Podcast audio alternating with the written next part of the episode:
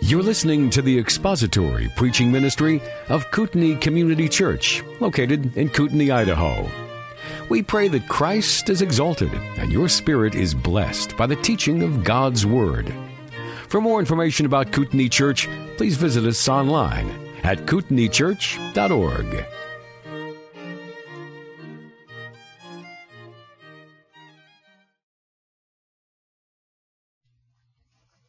I almost went to Greece this summer. It would have been for me a dream come true. I was invited to go on a trip that had been in the planning or the making for over a year and a half, almost two years. My mother and father-in-law and Deidre's sister, my sister-in-law, were all scheduled to go to Greece this last May, and two years ago they invited Deidre and I to go along with them. And I would have loved to have gone along, and if I had about $2,000 laying around my house, I would have gone to Greece. It would have been for me a dream come true. Now, just to be clear, it's going to Greece that is the dream come true, not making a trip with my in-laws. and you say, Jim, would you really go on a trip like that with your in-laws? And the answer to that question is, I would go on a trip like that with Charles Manson if I could just get to Greece. Not that I could compare my mother and father-in-law to Charles Manson, because they don't look anything like him. But I would love to go to Greece. Now, to be honest with you, Greece, Greek culture, Greek architecture, Greek art, Greek mythology has been something that has always sort of fascinated me a little bit. I loved reading about it in school. I still enjoy reading about it. Greek history, all of that philosophy, all of that stuff kind of has a, a place that's sort of near and dear to my heart. But to be honest with you, if the apostle Paul had never set foot in Greece, I don't know that I would have any desire to either. I would actually like to go to that whole region around the Aegean Sea, to Greece and to what is today modern day Turkey. Because modern day Turkey has all of those cities from the first missionary journey. Do you remember them? Pisidian Antioch and Lystra and Iconium and Derbe and even Ephesus. And Greece would have Thessalonica and Berea and Corinth and Athens and all of those places where the apostle Paul visited on his second missionary journey. And being able to be there where Paul was and to see at least the ruins of what Paul saw would make it for me just come to life. It would have so much vividness and so much color to be able to stand where Paul stood and to see what Paul saw, the landscape and the environment and the people. And I think it would just be phenomenal.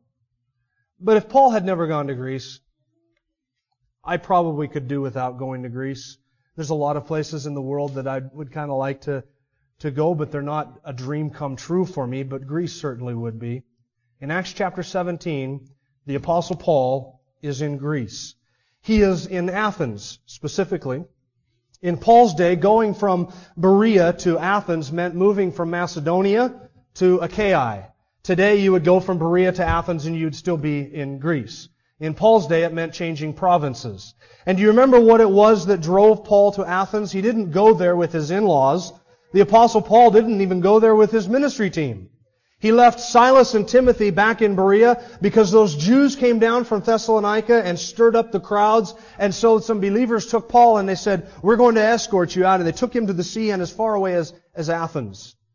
And there is where we pick it up with Paul in Athens in Acts chapter 17. Now Acts chapter 17, the end of it, the last half of it, is one of the most fascinating chapters in all of the book of Acts. I think. That's my personal opinion. Acts chapter 17 has a sermon that the apostle Paul delivered that is his best known sermon. As we went through his sermon in Acts chapter 13, there was probably not a lot of verses that you were familiar with or that you had heard people quote or reference or read, but Acts chapter 17 is not like this. Paul's preaching before the Areopagus, the the court setting in Athens is one of the most memorable, one of the most vivid, one of the most incredible and intriguing passages in all of the book of Acts, Acts chapter 17. Before we look at the details, which we're going to be doing in the next couple weeks, I want you to notice sort of the big picture perspective of Acts 17. Beginning in 16, all the way through the end of verse 21, is sort of Luke's introduction to his message, where Luke is telling us how it is that Paul got to stand before the Areopagus on Mars Hill and deliver this sermon. He was in the marketplace, he was in the synagogue, reasoning with the Jews and debating the philosophers, the Epicurean and the Stoic philosophers in Athens, and that earned him a standing, it earned him an opportunity before the Areopagus. Verse 22 through verse 31 is Paul's message to the Areopagus. And then verses 32 through 34 is sort of the results of that message and the follow-up for it. Now it's going to take us longer than I had thought to go through Acts 17, and, and here's why. I had originally planned on doing this in three Sundays. But Acts 17 is so full of rich spiritual truth that, to be honest with you, I don't want to shortchange me and I don't want to shortchange you. Acts chapter 17 is incredibly relevant to us for this reason. You and I live in modern day Athens. You and I live in modern day Athens. Culturally speaking, intellectually speaking, philosophically speaking, worldview thinking, uh, speaking, we live in modern day Athens. We no longer live in a Christian nation whose morals and whose law and whose philosophy and whose worldview is informed by a Judeo-Christian perspective. No longer. We are in a post-Christian nation. We are, live amongst people who are Epicureans. We live amongst Stoics. We live amongst people who think that technology is our God and that wisdom and philosophy and intellectualism reign supreme. Friends, we live amongst agnostics and atheists and evolutionists and philosophers. And so if you have ever asked yourself, how would the apostle Paul reach American culture? What would the apostle Paul say if he were on the campus of a university in our day, in our country? How would the apostle Paul reach my agnostic coworker or my evolutionary school teacher? The answer is in Acts chapter 17.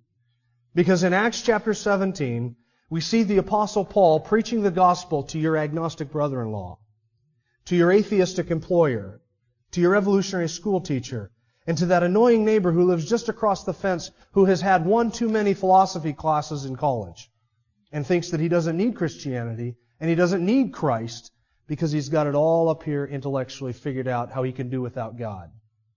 How would the apostle Paul reach our culture? All of that is in Acts chapter 17. So join with me in verse 16 as we read. We'll look at verse 16 and 17 and then we'll start to look at some of the details. Now while Paul was waiting for them at Athens, his spirit was being provoked within him as he was observing the city full of idols. Now Paul is waiting, do you remember? Because the escorts brought him down alone to Athens. And he is there alone, without his ministry team. All of the ministry in the book of Acts is a team ministry. It's always Paul with somebody else. There's people with him. And he ministers as a team with others. But in Athens, he's all alone. And he's waiting for Silas and Timothy to join him because he has sent word back with his escorts to Berea. As soon as possible, have them join me at Athens. And so Paul is making his way throughout the marketplace and he is sort of buying his time, waiting for Silas and Timothy to show up from Berea and to arrive in Athens. And Luke says as he was doing that, his spirit was being provoked within him as he was observing the city full of idols. So he was reasoning in the synagogue with the Jews and the God-fearing Gentiles and in the marketplace every day with those who happened to be present. Athens was quite a bit different from some of the other cities that the Apostle Paul had visited. It's a small city, about 10,000 people. Compare that to Thessalonica, population of 250,000 people. Athens is small. It's not a commercial center. It's not a political center. It's not a commercial or a political powerhouse like Corinth was. The commercial city, the political city in that district, in that region, was Corinth, not Athens. Athens is not known for its political clout or its commercial clout, but its cultural clout. Athens had a history, and it was a noble history. In the 4th and 5th century BC, Athens was home to the golden age of philosophy, of science, of rhetoric, of discovery, of oratory, of learning. Athens was, in Paul's day, home to the world's most famous university. Athens was known as sort of an intellectual metropolis, if you will. If you were anybody in the world of philosophy or intellectualism, you went to Athens. That's where all of the learning was. And Athens in Paul's day still had some of that intellectual and philosophical clout. Athens was a, a city that was home to Aristotle, to Plato, to Socrates, to Epicurus, to Zeno, all of those philosophers made their home in Athens. And they prided themselves on being philosophically astute. These, this is where human wisdom reigns supreme. Look at verse 21. With a hint of sarcasm, Luke describes what was a typical university city in their day. All the Athenians and the strangers visiting there used to spend their time in nothing other than telling or hearing something new. See the sarcasm there? They had nothing better to do than to stand around and pontificate about how many angels could dance on the head of a pin. And all they wanted to do with their time was to be intellectually stimulated. And people would come to Athens and you had to wonder, who's working and supporting this economy? All these people do is stand around and talk all day long. And if you had a new idea, everybody wanted to hear it. Come on down to the marketplace and tell us your idea. And then they would stand around for hours and debate that idea. They lived to tell or to hear something new. All of the philosophers gathered in Athens home of the world's most famous university, and with its intellectual clout, they attracted people from all over the world. Any intellectual, any scholar, any philosopher, anybody who was interested in that realm, boom, they went to Athens. And that's where you were at. And they lived to hear and tell something new. When the apostle Paul came to Athens, imagine what he saw. What does Luke say that he saw? Luke says he saw a city full of idols. Now, as Paul approached Athens, the first thing he would have been able to see was the Acropolis. The Acropolis was this sort of raised hill about 200 feet above everything else, and it was sort of fenced in or gated in with this wall around the Acropolis. And inside the Acropolis, on this hilltop, was the temple to Athena.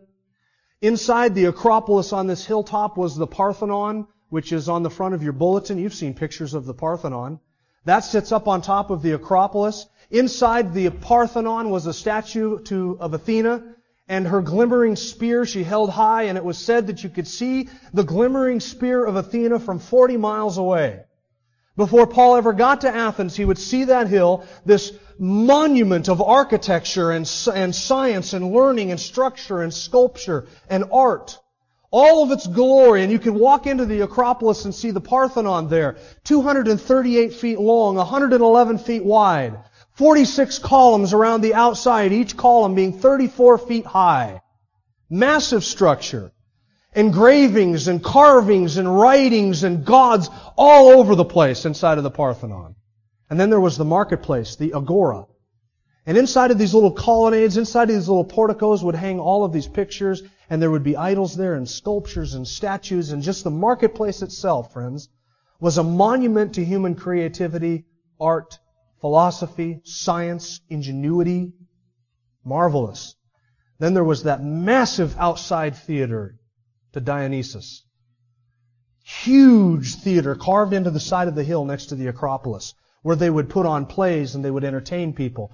What a monument to art and creativity and philosophy. And as the apostle Paul walked into Athens, I think he could have been impressed by all of that. He could have been awed by all of that. But if the apostle Paul was awed by any of that, it was short-lived because Luke says as the apostle Paul was in Athens, it wasn't the architecture that inspired him. It wasn't the art that he noticed. It wasn't the rhetoric that he liked. It wasn't any of those things that caught his attention. What caught Paul's focus and what caught Paul's attention was this.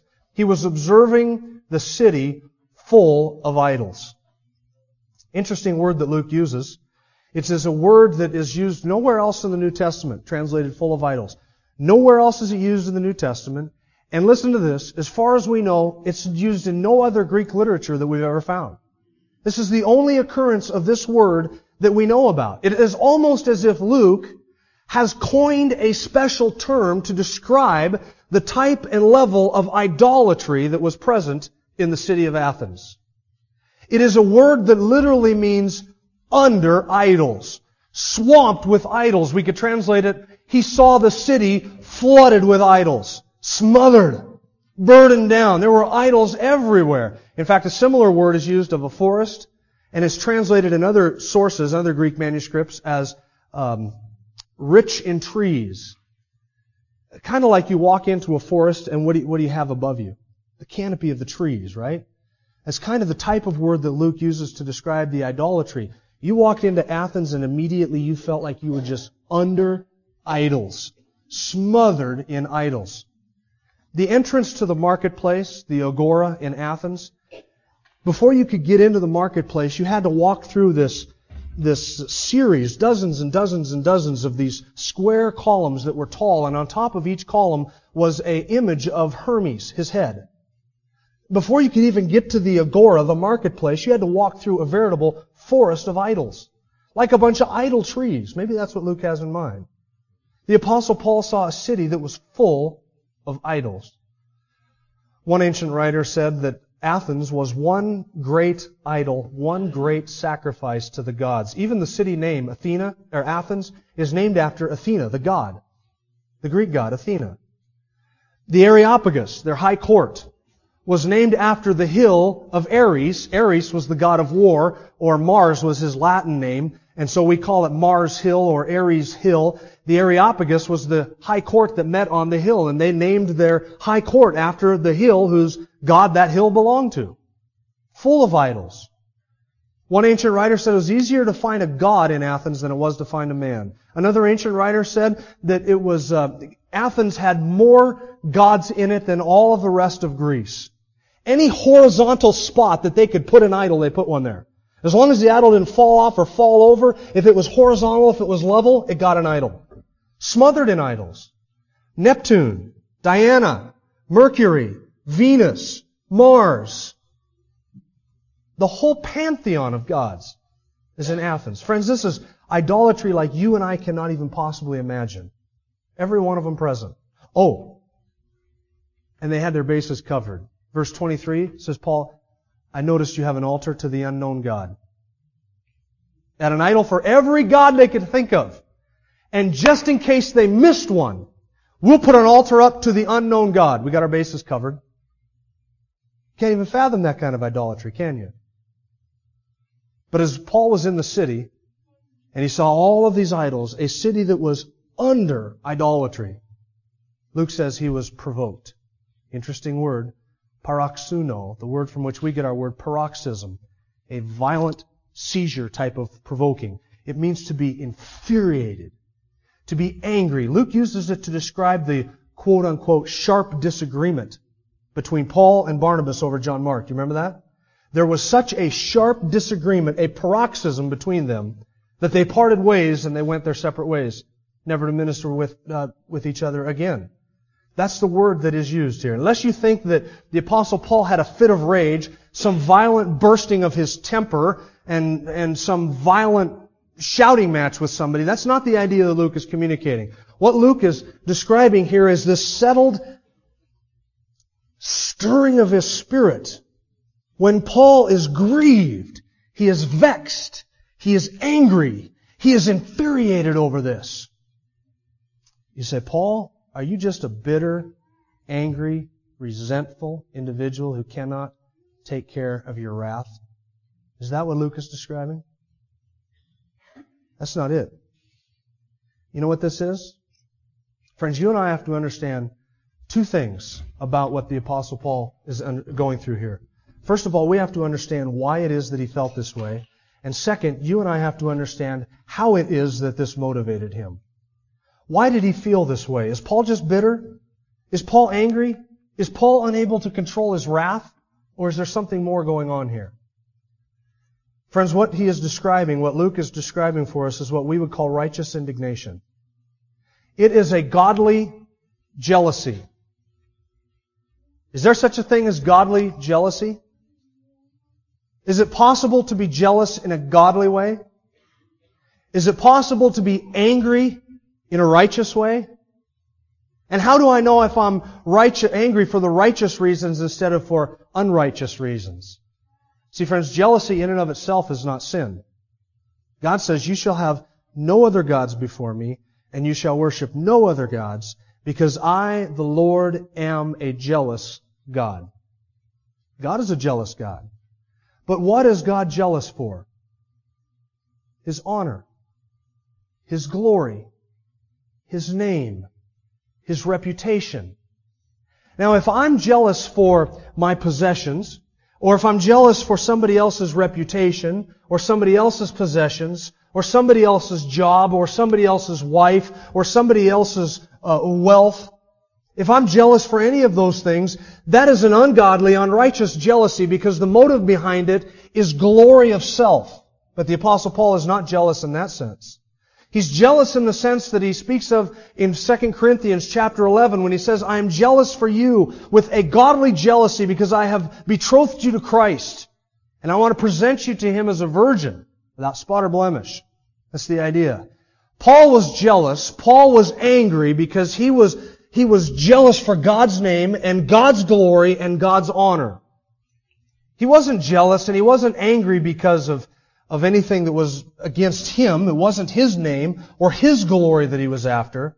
But as Paul walked through the marketplace, as he walked through Athens, what did he see? He saw men refusing to give God glory. And they exchanged the glory of the incorruptible God for an image made like man and four-footed beasts and creeping things and birds of the air. And they bowed down and gave all of their adoration and praise and glory that belonged to God and God alone. They gave that to an image, to an icon, and to an idol. And as Paul saw that, he was provoked. There was this stirring deep in his soul. that motivated him. The heart of idolatry, friends, is the refusal to give God glory. Romans chapter 1 says that the wrath of God is revealed from heaven against all ungodliness and unrighteousness of men because men suppress the truth in unrighteousness. Because everything about God is known to them. They see His eternal power, His Godhead in the things that are made, and they are without excuse. And God is just in condemning them because they see His eternal nature in creation and they take the truth about God and they suppress it in their unrighteousness. And Paul says this in Romans chapter 1, they did not honor God nor give him thanks. That's idolatry. They refuse to honor God. The atheist refuses to honor God. The agnostic refuses to honor God. Instead, they set up in their hearts and in their minds and in their lives idols. Things that they give honor and glory and adoration to that belong to God and God alone. And the apostle Paul saw that God was not being honored and it provoked him. He was stirred in his spirit. Not when he saw their lostness, not when he saw the city, not when he got to meet the people. It was the idolatry that stirred in him this righteous anger because the apostle Paul wanted to see to it that God was honored above all things, preeminent in his mind, preeminent in his heart, preeminent in his life, is the honor and the glory of God. And God was not being honored. And Paul was provoked. Friends, the end of, what, what is the goal of creation? It is to give God glory.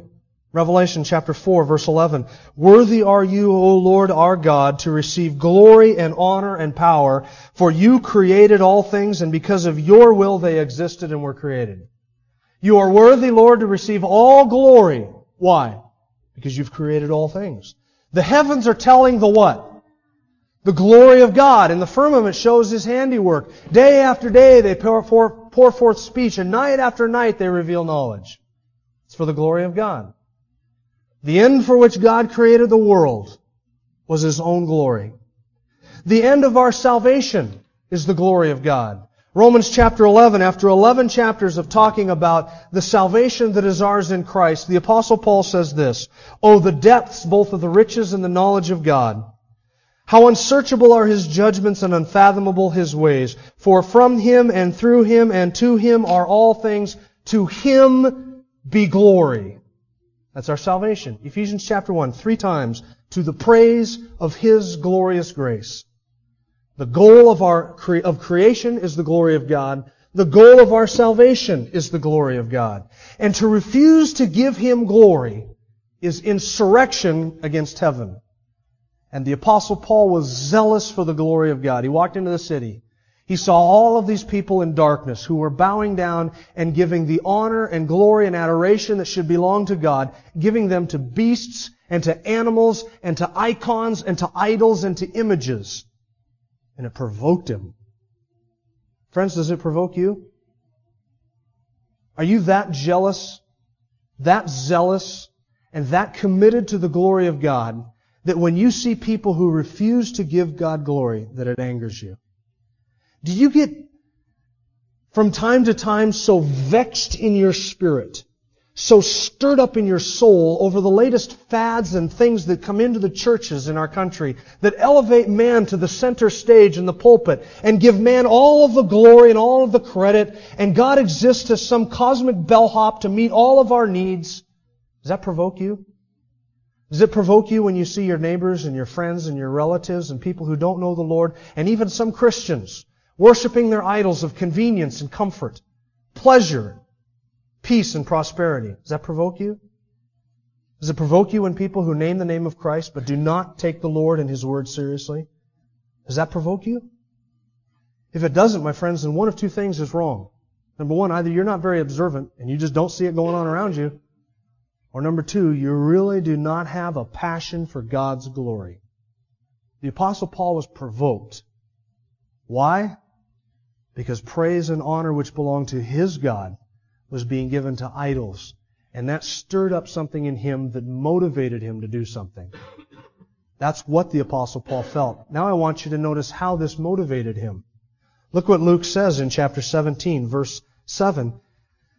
So, that is to say, for this reason, because he was provoked, he was in the synagogue with the Jews and the God-fearing Gentiles, and in the marketplace every day with those who happened to be present. You notice the two-pronged approach? Now, we haven't seen this yet in the book of Acts, have we? Up until now, Paul would go into the synagogue, wait till he was rejected in the synagogue, then he would turn to the Gentiles. But here the apostle Paul does something different. On the weekends, he is at the synagogue, reasoning with the Jews from the scriptures. And during the week, he is someplace else. He is down in the marketplace, and he is debating, and he is discussing, and he is, he is articulating his gospel to anybody who is present, and anybody who would give him a soapbox and give him an ear. And remember, that's a lot of people. Because everybody in Athens used to do what? Sit around and hear or tell some new thing. All kinds of people sitting around the marketplace, and Paul went down there and he started to articulate the gospel with them and to share Christ with them. And I think he used some of the tactics that we're going to see later on in his message in Acts chapter 17 when he preaches before the Areopagus. Notice something that is key here, friends, and I want you to pay attention to this and listen carefully. The apostle Paul was motivated to go into the synagogues and to go into the marketplace and to evangelize by what? His passion for God's glory. Listen carefully. He went into the marketplace. He went out to evangelize. Why? Because he was provoked in his spirit, stirred in his soul that God was not being glorified and he was so provoked over the lack of glory being given to God that he said, I'll fix this. Well, how do you fix it? You go out and you share the truth with idolaters so that they will turn from idols to serve the living and true God and give him glory.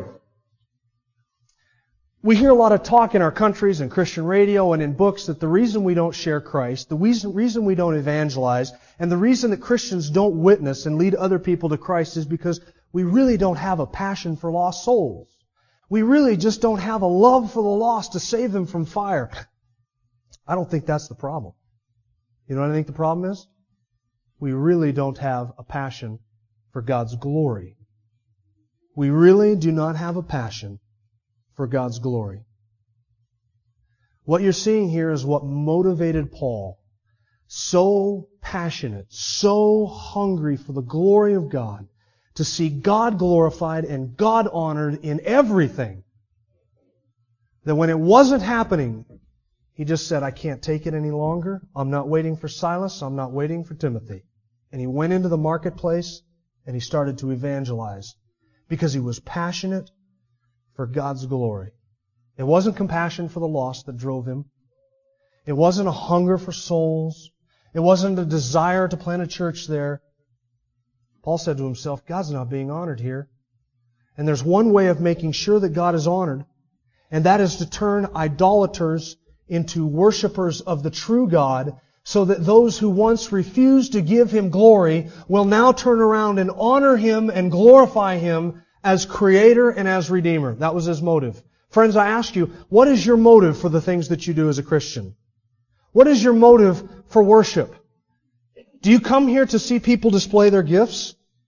Do you come here on Sunday morning to exchange recipes and hear some of those old familiar songs sung again, to meet old friends and to see new people? Do you come here because you have a desire to express your feelings to God? Or do you come here because you are motivated to give God glory by singing and praising and worshiping Him as Creator and Redeemer? Why do you worship? Why do you serve? You serve because all your friends are there? You serve because it's convenient? Do you serve because you enjoy it? Do you serve because you want to give something back to God? Or do you serve because God is glorified in the manifestation of His grace through your giftedness? That's the motive for service. 1 Peter chapter 4 verse 11. Let him who preaches, preaches the oracles of God. Let him who serves do so with the strength that God supplies so that in all things God may be glorified through Jesus Christ to whom belongs the glory and dominion forever and ever. Amen. 1 Peter 4:11. The motive for service is the glory of God. Why do you pray? Do you pray for others so that they have an easier life? Or do you pray for yourself so that you have an easier life? Or do you pray that God's glory would be manifested and that He would be honored in granting the things that you request? And are you motivated in prayer by a passion and a drive to see God honored and glorified?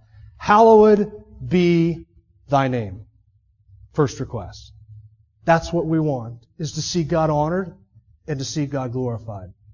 Now friends, here's the biggie. Why do you evangelize? Why should you evangelize?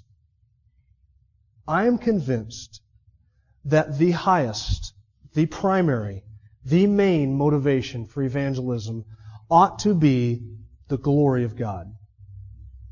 It ought to be the glory of God. Because God is glorified in the salvation of a sinner, is He not? His love, His mercy, His grace, His compassion, His loving kindness, His truth, His justice, His righteousness, all of that is on full display when a sinner is saved. And so when we evangelize, we do so not because we want to save sinners who deserve judgment from judgment.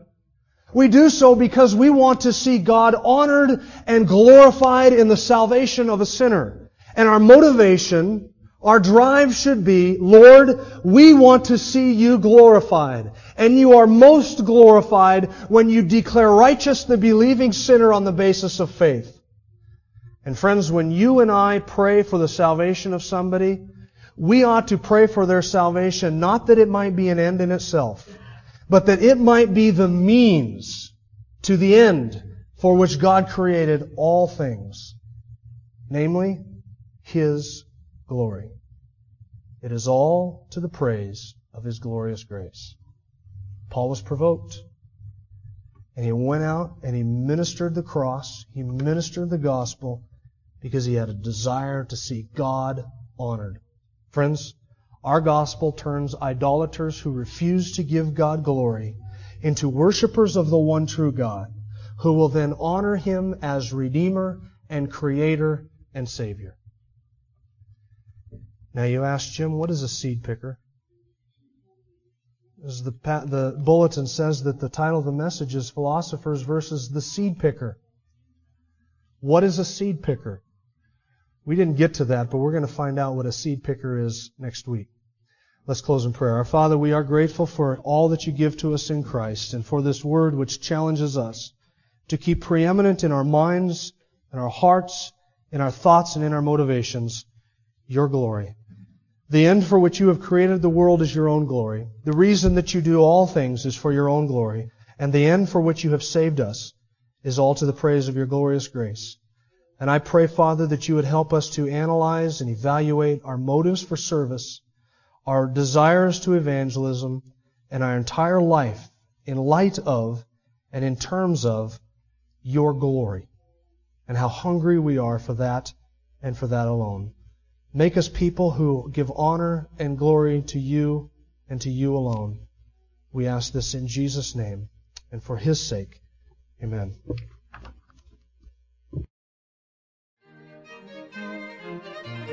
Thank you for listening to the latest podcast from Kootenai Church. If you'd like to learn more about Kootenai Church or to donate to our church ministry, you can do so online by visiting kootenaichurch.org. We hope you enjoyed this podcast and pray you'll join us again next time. Once again, thank you for listening.